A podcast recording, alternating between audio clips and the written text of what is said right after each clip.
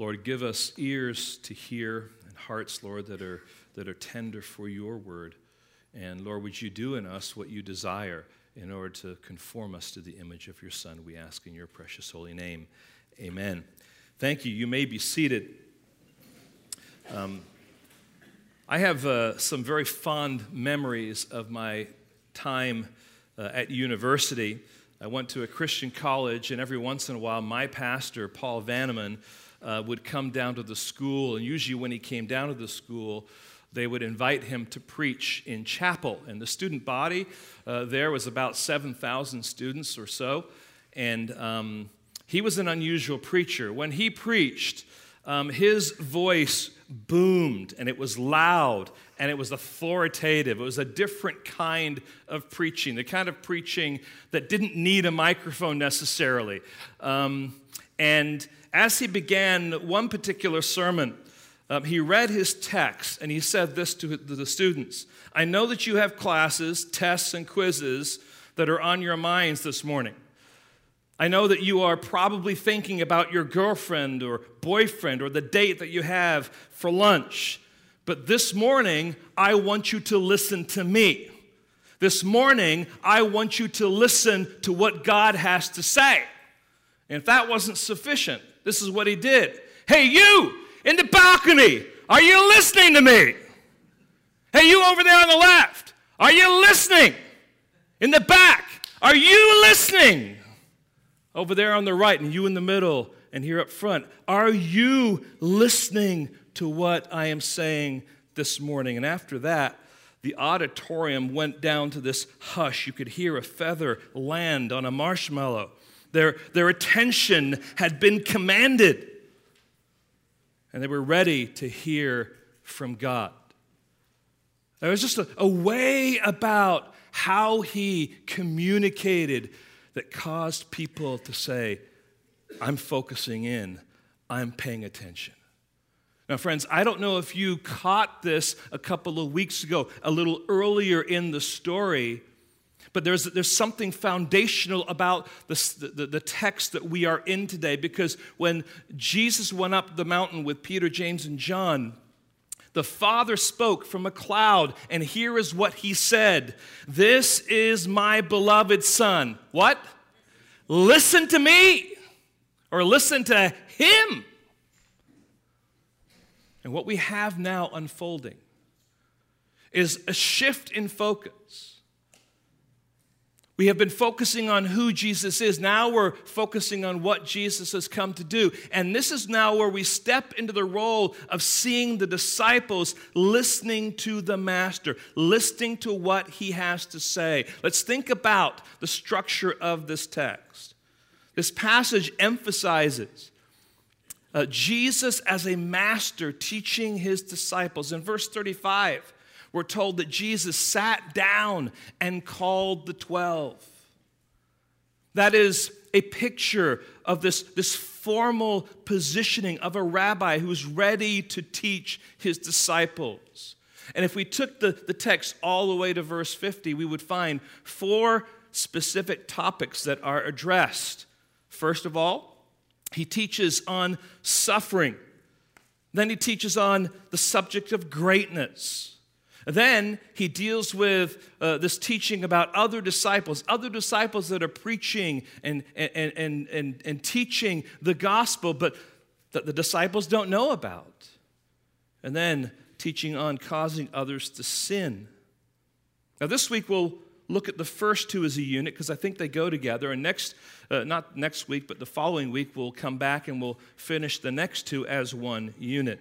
But it's worth us considering asking the question what is a fundamental responsibility of being a disciple? And the answer to that question is a disciple is a learner. A disciple is learning from a master. So it implies that we're listening to the master teach or doing our homework um, to be familiar with his textbook or asking questions when we are confused or having a hard time understanding, or humble and teachable in our hearts because we're ready to have our preconceived ideas challenged. So I, I, ask you, friends, what is your attitude toward discipleship? Are you eager to listen to the instructions of the Holy Spirit through His Word? Are you personally engaging in His Word as a learner? Do you understand what you're reading, or are you asking questions when you don't? Are you humble and teachable when God presses you to consider what He is saying in His Word that might challenge your preconceived ideas? See, that is what Jesus is going to be doing with His disciples as He embarks on this new journey, so to speak, from this point on to Jerusalem. And so this morning, my proposition is him. I'm sorry, I didn't have those things up there. This morning, I would like for us to consider this that as Jesus teaches his chosen disciples, he confronts their preconceived ideas about what it means to be a disciple, what it means to be a follower of Christ. So, when he's talking about suffering, are you willing to suffer for the gospel? When he's talking about serving, are you one who is serving in a gospel like way? When he's talking about separation or, hey, why are those people doing that? They shouldn't be doing that. Are you considering your partisan attitude in light of the gospel? And are you a person who is causing someone to stumble? Are you guilty of that? Maybe you don't even realize that's the case. The disciples may not realize what they are saying, what they are doing could be the reason for that. So let's begin by looking, first of all, at the fact that the Messiah must suffer. Now remember, in the Jewish mind, a suffering Messiah didn't make any sense at all.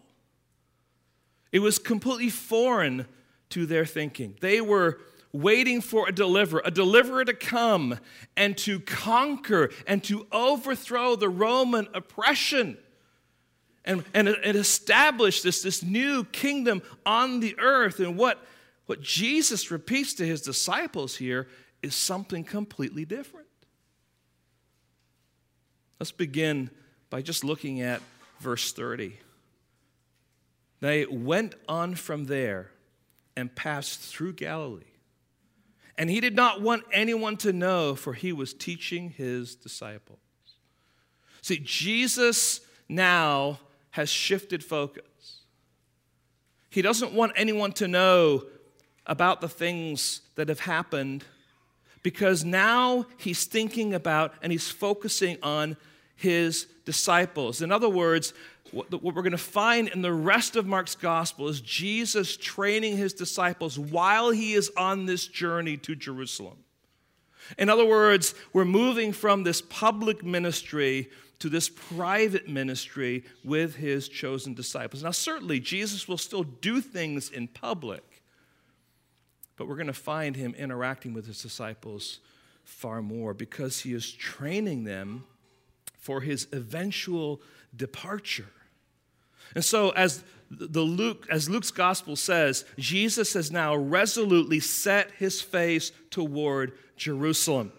His work on the cross is now his focus. And while he's focused, he is going to be training his disciples along the way. Now, that's the private passion. Now there's this, this passion in general. Let's see as we read this section together. There are three clear presentations of this passion in Mark's gospel. In fact, um, in both or in all of them, there is this both this progression that's going on, as well as um, some some differences as to who is actually responsible for Jesus's suffering and death. The word passion, by the way, is a word that describes Jesus' suffering and eventual death, okay? The first passion account is found in Mark chapter 8. In Mark chapter 8. And if you notice there, if you have your Bibles at verse 31, this is what it says. And he, that's Jesus, began to teach them that's the disciples, that the Son of Man must suffer many things and be rejected by the elders and the chief priests and the scribes and be killed and after three days rise again. And he said this plainly.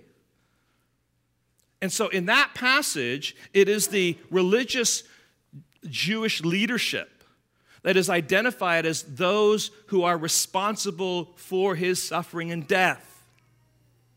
Now, if you jump to chapter 10, which is the third uh, passion passage, it says this this is chapter 10, verse 33 and verse 34.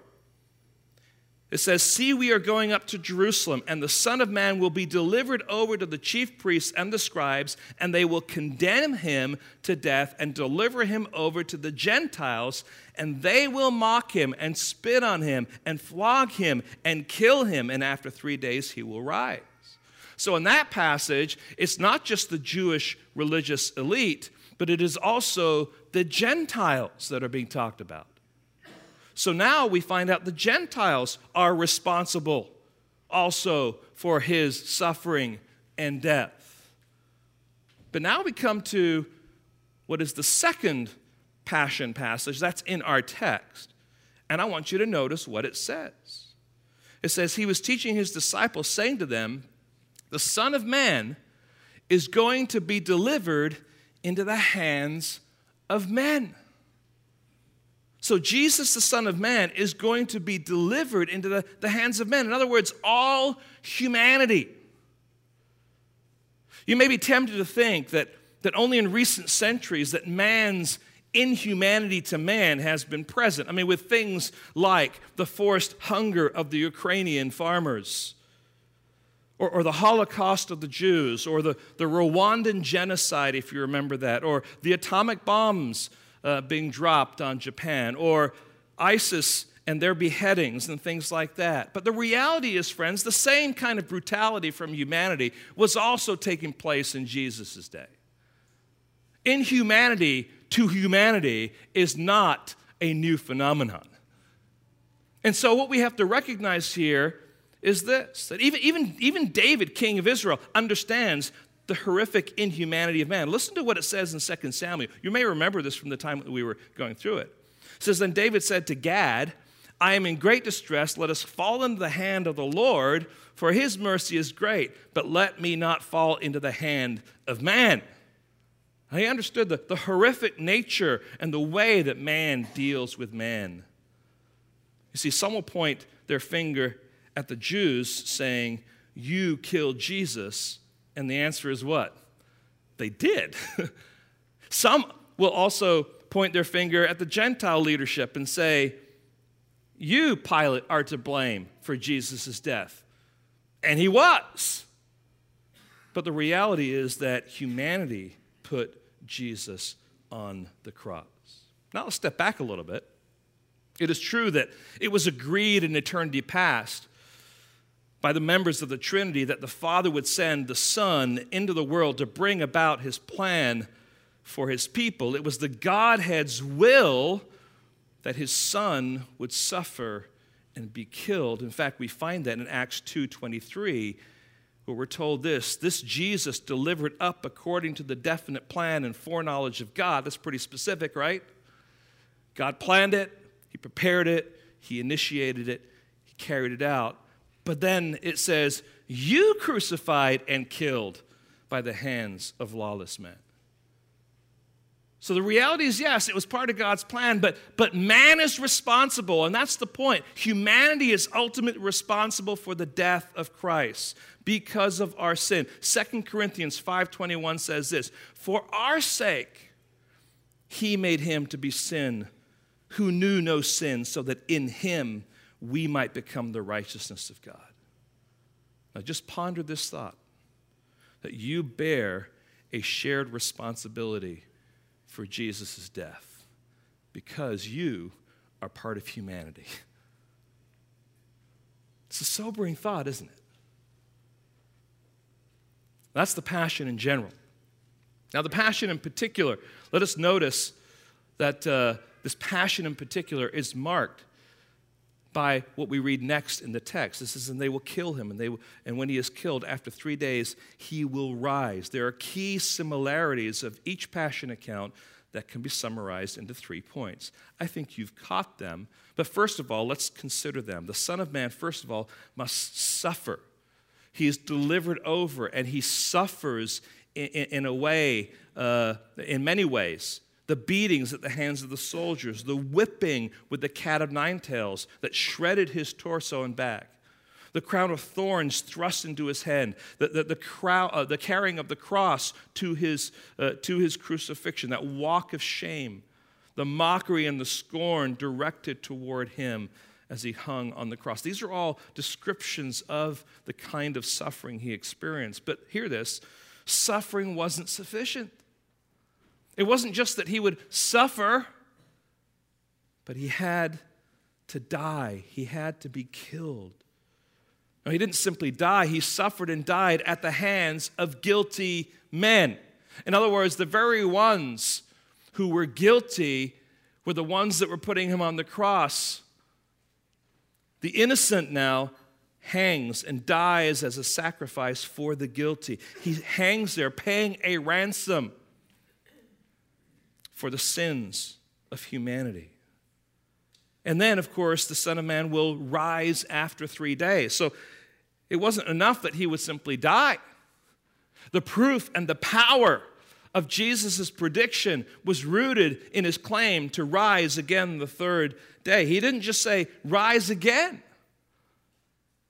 but he's more specific. He says, rise again when? The third day. That's pretty specific. If I said to you, hey, I'm going to die, but in, let's say, four days, I'm going to rise again. Now, see, Jesus is specific. In fact, he quotes an Old Testament prophet and reflects back to Jonah as the three days. Just like that, he is going to rise again. So, this is a, the passion in particular, just, just reminding ourselves what Jesus said he was going to do, and all those things came true. And then there's the passion, what I'm calling incomprehensible. I know it's a shameful way to actually follow through with the analogy or the alliteration here, but it works, all right? They did not understand the saying and were afraid to ask him. In other words, the, the literal meaning here is it, it, it, escaped them. The meaning was, was lost to them. They were ignorant of really what he was on about. Now, they were likely confused about the Messiah's suffering. I mean, that he would, he would be inflicted with pain and, and scorn. Um, that challenged certainly their, their, their Hebrew, Hebrew worldview and thought. But they were certainly blind to what Jesus meant about rising again the third day. They didn't understand. But here's the problem. And they were afraid to ask him. Now, in contrast, friends, let's just think about this. We should, underst- we should seek to understand, with the help of the Holy Spirit, who ministers to us through the Word. And if we can't get it, we should have no fear of approaching Christ. We should have no fear of saying, God, please help me. I'm, I'm struggling with this. I want understanding. He is approachable. And not only that, he can be trusted. He wants us to learn, He wants us to grow. And so we come before Him through prayer. And we take time to study His Word and we seek help from others who may be able to bring insight so that we can be aware of what God is actually saying in His Word. That's why we take time here, not just to kind of give you a little, a little message that I come up with, but to, to try our best to, to unpack the truth so that you can bite into what God's Word actually is saying. And you can see by how we're handling God's Word how you can approach God's Word and mine it and understand what's saying. So, the question for us, friends, is this Are we willing to suffer as followers of Christ? Now, Jesus was ready, but he had to endure. Jesus was aware of what he had, he had come to do, but he still had to face the hardship. Now, some of our softness as Christians may be because we're never really challenged about our faith. We don't share our testimony with friends and coworkers. We keep a low profile and purposefully don't broadcast our allegiance to Christ. We like the comfortable Christianity that we're blessed with. And, and friends, trust me, this is comfortable Christianity. And there's a blessing to it. I mean, you enjoy it. You're able to raise your kids in it. We're able to gather freely. We're, we go out for meals afterwards and, and we turn on Christian radio, and it's, we have so much that's in our comfortable Christianity. But what if all that were to change? What if suffering for Christ became the norm? What if persecution for attending church became the standard practice in our society? What if claiming Christ Uh, became a form of hate speech that would come with serious consequences? What if having a copy of the Bible would put you in jail?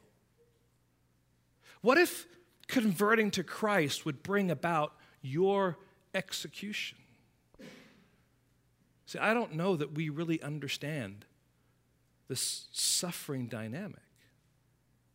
And here we are, worried about maybe even identifying in public as a Christian. And as we think about those possibilities, we must remember something. And just, just, just hear what I'm about to say about who we are. If we are disciples, we are disciples of Christ. If we are followers, we're followers of Christ. We're part of the body of Christ. This world is not our home. Christ is our hope. He is our joy. The prospect of heaven is our hope. It is our rest. And that's all bound up in the fact that we are in Christ and we are His children. But if we hold our cards close or hide them, why are we doing that? I don't mean you have to go to, you know, go to work tomorrow with a big t shirt that says, you know, I'm a follower of Christ, you know. Got a problem with that? Might be a few words too long on a t shirt, you know. Uh, you don't have to be obnoxious, but just the way you live and the way you behave and the way you talk and, and the things you say and the way you encourage. And, and, and when people ask you questions, you, you're very clear and you're bold and you say, hey, yeah, I'm a follower of Christ. Yes, I do believe that the Bible is God's word. It has been proven over and over and over again. You have any questions? See, we, all, we, we tend to take the back foot. Oh, I don't want to cause an stir. People want to challenge us. Say, you know what? It's true. I know it to be true. I've studied it, I've, I've read it. Because those who are not followers of Christ have no comprehension about what you have. They haven't read the Word of God like you have. They haven't studied it. They don't know what it actually says. They only have preconceived ideas of what they think it's about.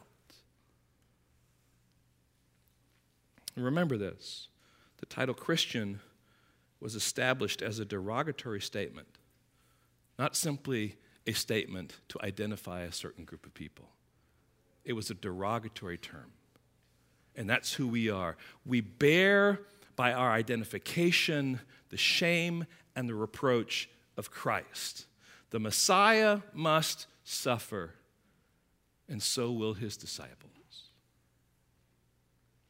That's a preconceived idea that needs to be challenged that we will not suffer or that the Messiah will not suffer, we as his followers will also suffer. It changes the paradigm, it changes the thinking of the disciples, and should help us to reconsider where we are, what we're doing, and how we live our lives for the glory of God.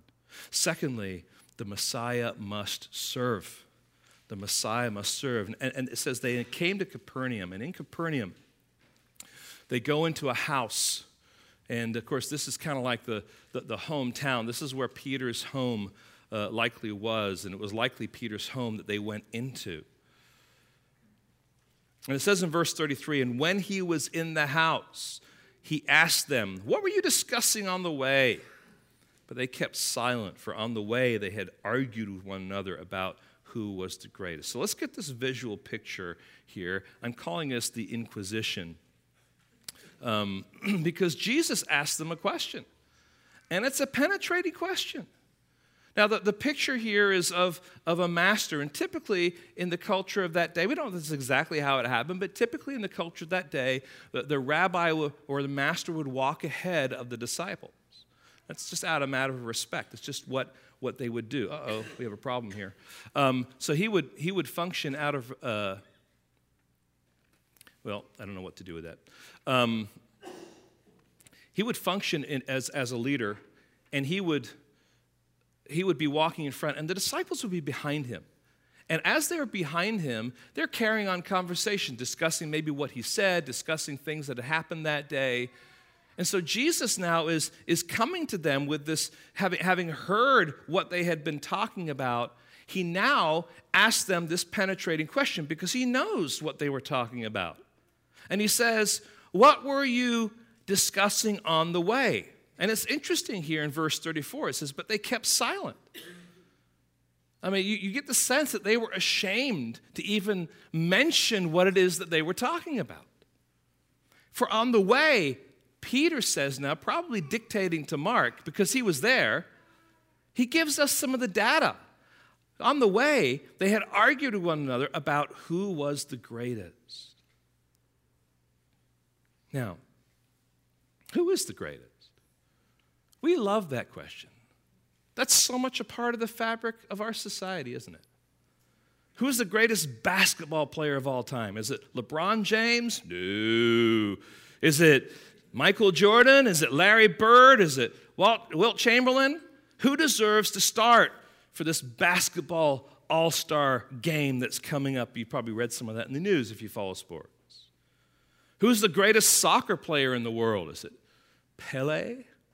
Is it Bobby Charlton? Is it Johan Cruyff? Some of you might remember that name. Is it Lionel Messi? Is it Ronaldo? It's all these discussions that take place. Who's the greatest? And in, in, the world of boxing, we know who the greatest is. It's Muhammad Ali. And how do we know that? Because he says, I am the greatest. There's no question about who's the greatest in the world of boxing. In 2005, the British public voted Winston Churchill as Britain's greatest person. It took a long process, and the whole country was involved in this opportunity to vote. And they came up with a list of top 10. I'm just going to give you the, the top five. Number five was William Shakespeare, of course, the, the poet and playwright. Number four was Charles Darwin, the evolutionist. Number three was Diana, Prince of Wales, the wife of Charles, Prince of Wales. Um, number two was Isambard Kingdom Brunel. Anyone know who that is? Yeah, you're like, how? The where'd they come up with that? Well, he actually was a very, very famous shipbuilder and builder of bridges and tunnels. So, um, an uh, architectural engineer that did so many things years ago. And then, number one, of course, was Winston Churchill. Now, not to be outdone, when here in America they found out what they were doing in England. well, we've got now to find out, you know, who is the greatest American. Number five, Benjamin Franklin. Number four, George Washington. Number three, Martin Luther King Jr. Number two, Abraham Lincoln. Number one, Ronald Reagan.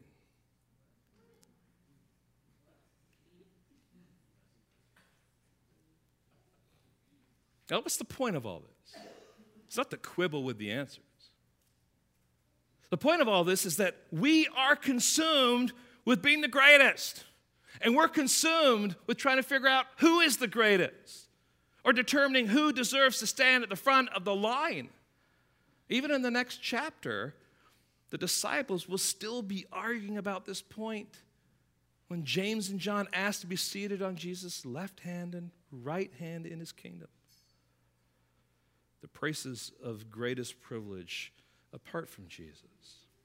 Now, you know what it's like to go to a wedding or a birthday party and you're seated at table 15? and someone is assigned to be the, you know, the, the chooser of the tables and all that kind of stuff. And you're, you're thinking to yourself, see, you, you're all laughing because you know exactly what I'm going to talk about here, right? You're thinking to yourself, you know, it would be really, really great if, if I could be toward the, the front of the line. Uh, we don't have to be the first table that goes, but if we could just be at the front of the line, because I don't want to be table number 26.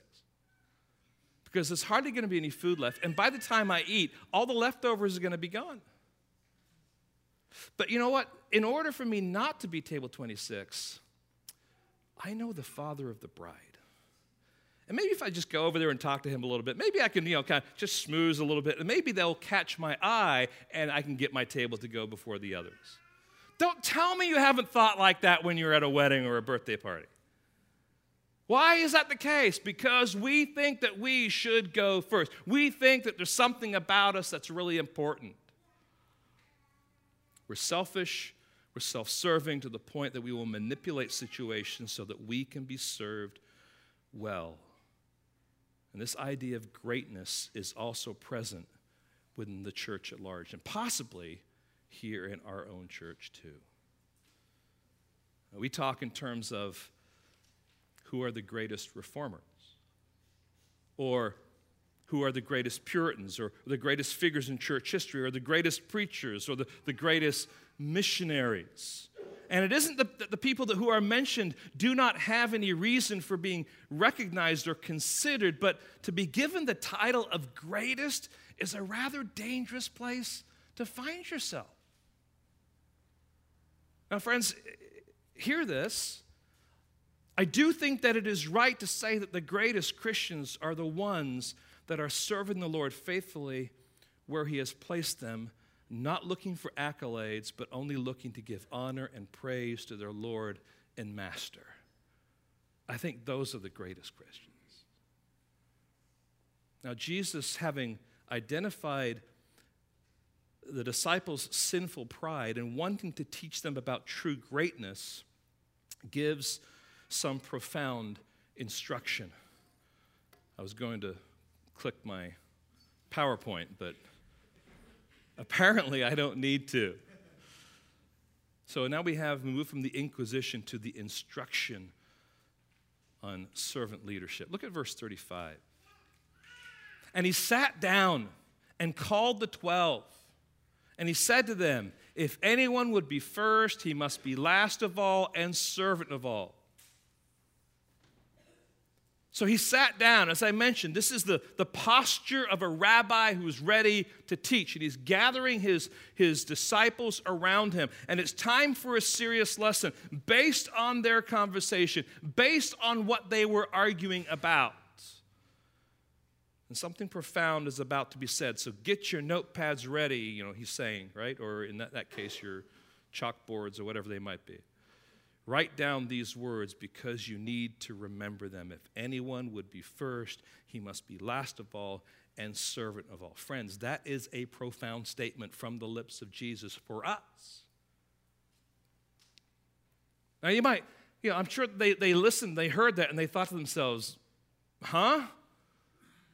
Well, what does that mean? How, how can, how does that compute? Now, is that what you're teaching your children? You go to a little league game and you look down at your, your son, you say, Johnny, just remember that to win this game, you need to be the servant of all and the last of all. Now, now go get him, boy. That's probably not what you're doing. No, typically we just want them to do their best and to win the game, right? I mean, that's, that's usually where we're at as parents. And friends, that is why some sports teams might have the best players, but they don't win because each of those best players thinks highly of themselves and is more concerned about how many goals they score or how many points they get. And so, as a result, you may have a team full of great players, but they're not team players. And so they end up losing because they think that they are the greatest. Now, let's just remind ourselves that Jesus is talking to the disciples. They're not the run of the mill Christians. No, these are men who have been hand selected by their Savior. And let's just catalog what Mark has told us a little bit about their interaction with Jesus. They've been with him for almost, probably over two years now. They have been with him as he's performed miracles. They've actually shared in some of those miracles. They've heard him teach, they've heard him preach many times over. They benefited from personal, private instruction with him during that time. They've even been chastised by him and corrected by him. They've been sent out in ministry by him. They've watched their master in many difficult situations. They've been involved in the ministry and, and in such a way that they've seen miracles, you know, right in front of them. And Jesus is saying to them, to the chosen disciples, if anyone wants to be first, he must be last of all and servant of all. Now, how can that be? I'm sure the disciples were thinking to themselves, don't we get frequent Savior miles or something like that? Does, doesn't our time with Jesus count for something? And of course, the answer to that would be yeah, you, you're learning, you're, you're getting experience. But see, this is not the first time we've come face to face or come up against this kind of teaching. We encountered it in the first words of John the Baptist, who says this. It's the beginning of Mark. I am unworthy to strap the sandal of the one who comes after me. There's a humility, there's a, there's, there's a servant attitude that comes there. And of course, in John's gospel, we hear John the Baptist say, He must become greater, and I must become less. Derek Thomas says when pride is in place, it inflates like a balloon, but grace punctures that balloon and lets that hot, proud air out of our system. We need to stop thinking that we are the center of the universe. We need to stop thinking that it's all about me or drawing the circle around ourselves and saying, this is what is most important. I know you don't literally do that, but in your mind, you probably do. The issue here isn't whether I'm the greatest, the issue is whether God is being glorified. Now, Jesus, is he saying here that you must always seek to be last in line? Is that it? Just wait for everyone else to go and get in the back of the line? I'm the greatest now. No, or you must be ready to be a servant or a deacon or a minister. Well, I'm sure that's part of it. Or you must be ready to, to have a servant's heart. I'm sure some of that is the case. We're told of a story about Winston Churchill. He once had a, a very um, loud verbal tiff with one of his, um, one of his servants. And he used abusive language and he chastised him. And finally, the servant had had enough. And he returned in speaking to Winston Churchill in kind. To which Winston Churchill was stunned and he said to the servant, Who do you think you are talking to me like that? And the servant cowered but said, Sir Winston, that's the way you talk to me. And Churchill looked at the servant and said, Ah, but I am a great man.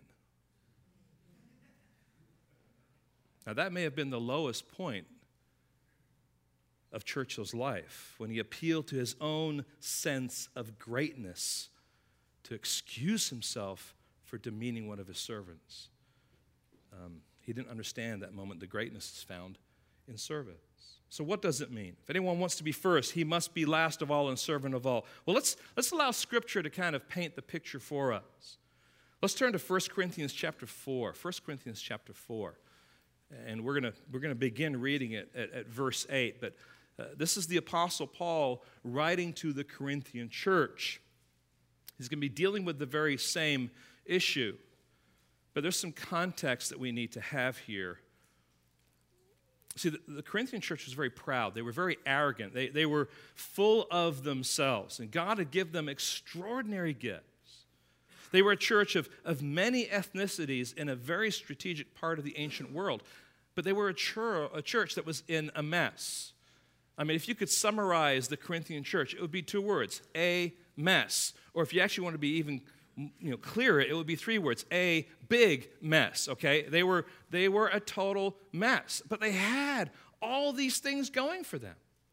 And they even had an internal competition to determine who was the best preacher in the church. And some people said, well, we're for Apollos. And some people said, well, we're for Paul. And those who were really spiritual said, but we're for Christ.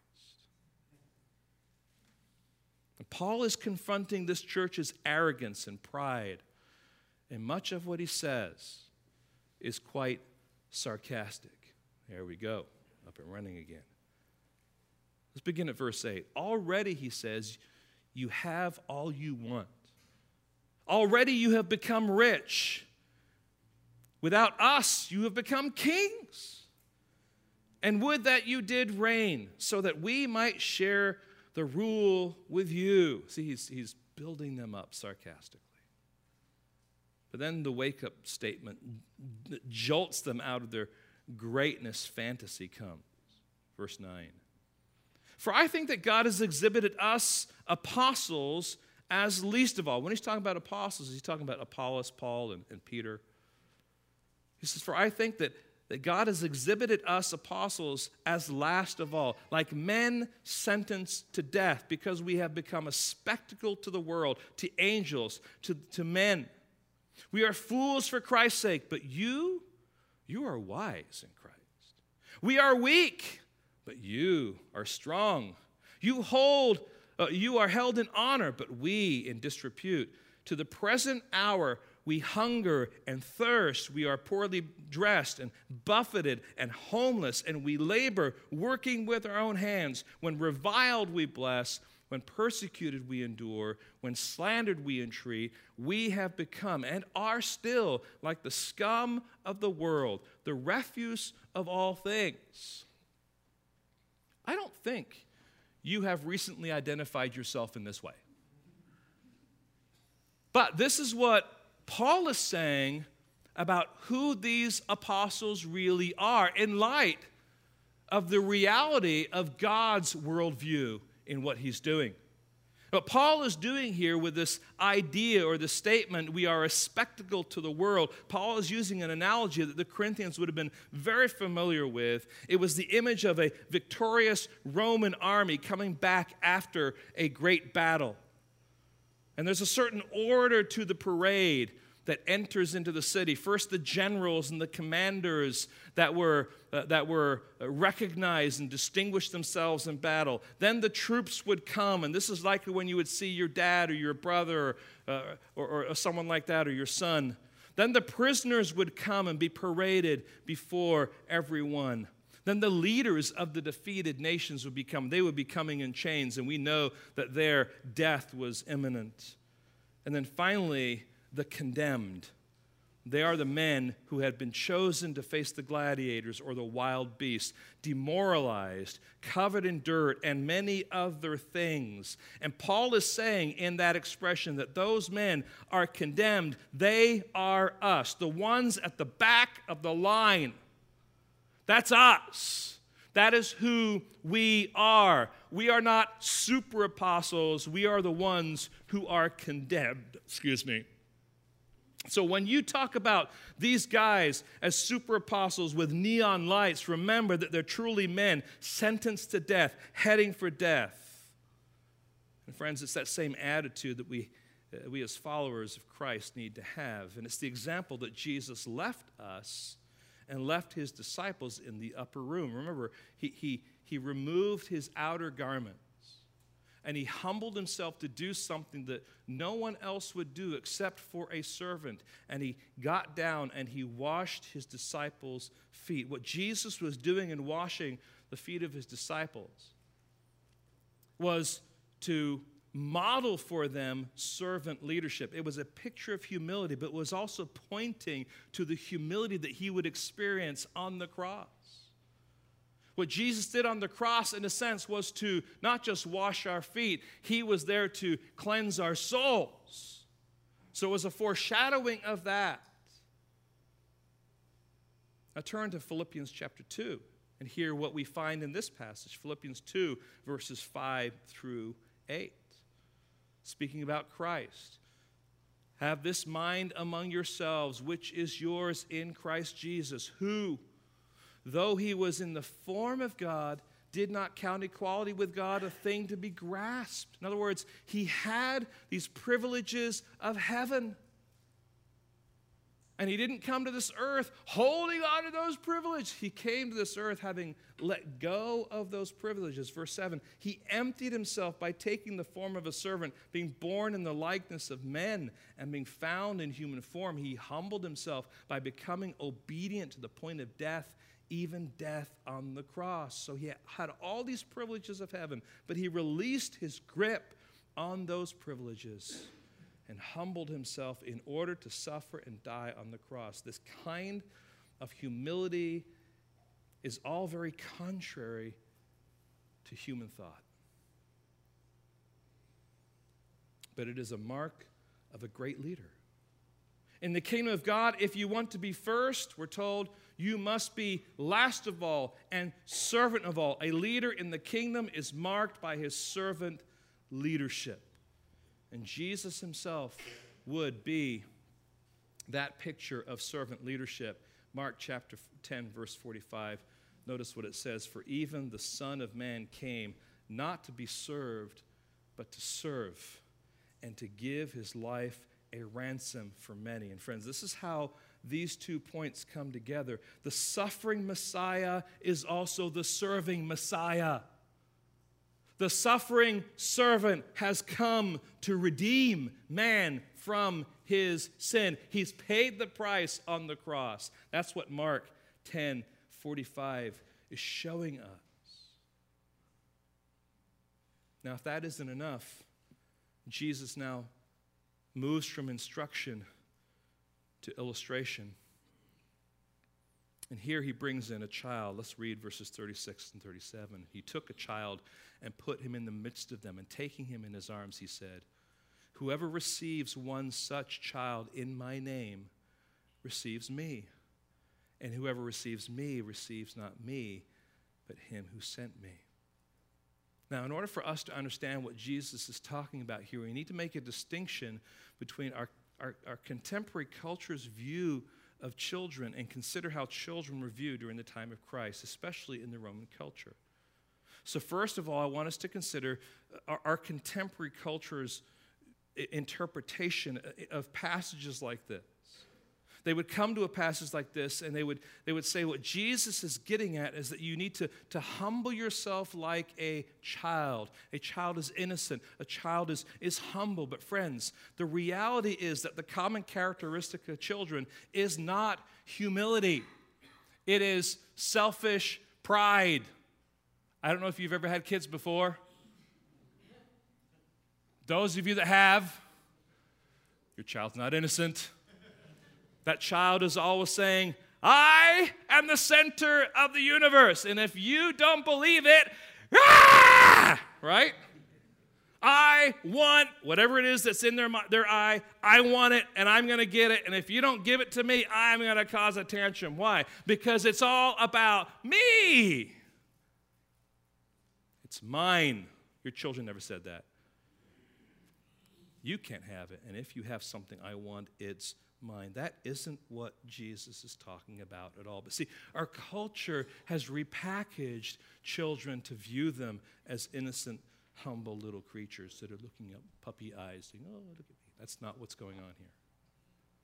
Jesus brings this child here, and we need to see it in the culture of Jesus' day. In the culture of Jesus' day, children were not valued like they are today.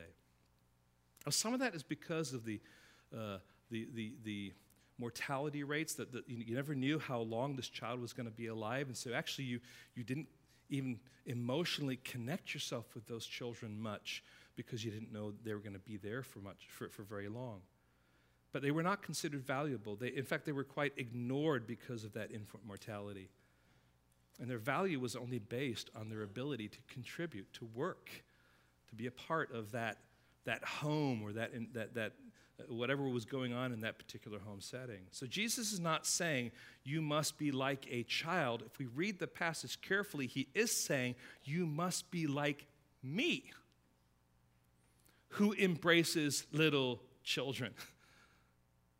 Okay? Little children who are regarded as worthless. Little children who are not going to write you great thank you notes for the ministry that you've done for them. Little children who expect you to do things for them and are not always grateful when you do it. You see what Jesus is getting at? He's teaching his disciples a valuable lesson, a lesson we all need to take to heart. That the measure of greatness and the measure of servanthood, a servant's heart, servant leader's heart, is a willingness to engage in ministry to those to whom um, you minister who are not going to thank you, who are, in some people's minds, not worth it. In some people's minds, mm, the kind of people you want to avoid.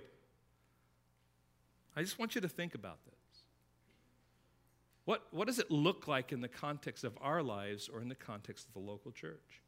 How do you serve in this way? In the context of marriage, for example. When you have just got done with, with a conflict with your spouse, and you're still burning and you're still struggling or you're still torn. It's like making a cup of coffee for your spouse and taking it to them, an act of love in the context of conflict. It's, it's doing something kind for them when there is that conflict. In other words, at that point in time, in your humanity, in your sinfulness, you're saying they don't deserve it, they're not worth it, but you fight against that with gospel realities and say, I'm going to do something for the glory of God. How do you serve in that way in your family? Well, you're, you're picking up the trash that you did not. Um, I'm sorry, I'm jumping on the next one. You're cooking meals, washing clothes, you're, you're making beds without complaining but in service to your children. You know what? Yeah, they're supposed to do these things. They're supposed to be the ones who are following through, but there are times that, as a loving parent, you're saying, you know what? I'm going to come behind. I'm going to help. I'm going to do something here. That doesn't mean that you shirk the responsibility of the child. It simply means that you exercise a measure of grace. It's a gospel grace. How do you serve in your neighborhood? You pick up the trash that you didn't make, that you didn't create. You cut your grass, and maybe your neighbors, without thinking, it's their turn to do it, right? Or expecting anything in return. Or how do you serve in the church? Those children in Sunday school may be rascals, may not be listening, they may be you may be pulling your hair out because of all this kind of stuff. You prepared this lesson all week long and they're not giving you the kind of cooperation you need. So, what do you do? Instead of getting angry, you press on with the gospel attitude that says, their behavior doesn't demonstrate a worth for me doing this, but I'm going to do it anyway because I'm not doing it ultimately for for their glorification, but because I'm doing it to glorify God in this. See, it pushes us through. Or maybe you work behind the scenes and, and, and it isn't acknowledged, but you look to please God rather than to please men. You're not just kind of like doing your thing and looking for people to say, hey, well done, it's looking good. You just you keep doing it because you realize that what's more important is how you work and serve for your Savior rather than for the accolades of man. Now, the flip side of that is, as a church, we should be looking at ways to encourage and identify and to help and, and to bring kind of encouragement to the body. Um, but sometimes we can get so torn because we perceive in our minds certain things. So, how do you do ministry? What should be your attitude? Selfless, without expectations of gratitude, and doing it for the glory of God, just to give you a short list. Let's bring this down to a close. Just kind of really summarizing what we were looking at this morning, but a little more eh, eh, directed to us. I think what we have in this passage, first of all, is a call for obedience to the will of God. That's what Jesus was doing. He was coming to this earth, humbling himself to suffer, to die, and to rise again. This is all part of the divine plan. And just like that, God has a purpose and a plan for us. And He communicates that to us through His Word. And when He shows us what He desires of us, are we willing to face it? Are we willing to endure it? Are we willing to, to follow it? See, one of the marks of true greatness is our ability and willingness to listen to and obey the will of God that is revealed in His Word. When Jesus speaks, we need to listen. We need to know God's will for our lives. And like Jesus, we should obey God's will because God's will is always perfect. Secondly, not only a call for obedience to God's will, but there's a call for service to others for the glory of God. It means serving those who are difficult. You ever done that before? It means serving those who are selfish. You ever encountered that? It means serving those who are worldly, who might do things that just kind of like make you go. It means serving those who are crude. You ever done that?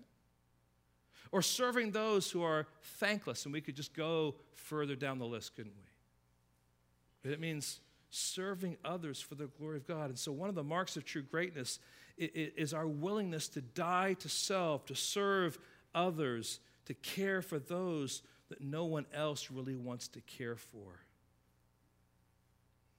When, when you do that, what does the text say? You receive Jesus. And not only that, you also receive the Father. And you just get, just the picture here. As Jesus is explaining all this, he says, You receive a child. You receive that person that is considered really worthless and, and, and there's no value. When you receive that child, you are also receiving me. It's a wonderful picture. That's an attitude of service that we give toward those towards others. So, this is not a call for children's ministry at all. Jesus is using this child as an example of an attitude of servant leadership. And certainly that would apply in the context of children's ministry, but it is for everything that we do. See, the way up is down, the way to get is to give, the way to be first is to be last, according to kingdom principles. Lord, help us today. Not to be conned by the thinking of the world in which we live that so easily creeps in to our pursuit of you. Attitudes of greatness, attitudes of eliteness, attitudes of arrogance, selfishness.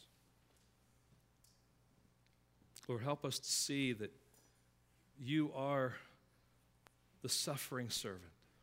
And as that suffering servant, you came to die on a cross, and in so doing, to pay the price necessary to satisfy and to appease the Godhead. Lord, we are undeserving of your grace and your kindness towards us. And I ask, Lord, that today, as we begin to, to hone in on this issue of discipleship, and as JD comes next week and continues that, and as we press on in Mark's gospel, that you not only would continue to reveal yourself to us, and show us who you are and, and what you've come to do. But in that process, Lord, that you would begin to, to work uh, and, and, chip away at our preconceived ideas. And Lord, that you would conform us to be the kind of disciples that you want us to be. And that we would have humility to listen, hearts that are willing to be challenged, hearts that are willing to think, hearts that are, that are willing to see what you say in your word in such a way, Lord, that we would grow in conformity to you as true disciples and followers of Christ. Lord, there's so many things that, that we think that might be godly thinking that your word's going to challenge. And Lord, I just ask that you would have a way with us, that you'd have freedom to, to, to, to boldly confront us conform us, Lord, to the image of your Son, Jesus Christ, Lord. We, we hunger for that. We desire that. Lord, it is, it is not always going to be um, painless, but Lord, the, the joy and the fruit of it, Lord, will be immense. You are a great God and Savior. We trust you. We, we love you imperfectly, but Lord, we're thankful that you have showered your grace on us. Help us, Lord if it is your will to endure suffering for the glory of, the, uh, of God. And help us, Lord, to serve in such a way that it reflects the gospel that is in us. And that through us you can be working your will and bringing people to yourself. That, that the testimony of the gospel would come through our words, our actions. We ask this, Lord, now. Ask for your help. We ask for your Holy Spirit's strength to accomplish what you desire for us. In your precious name.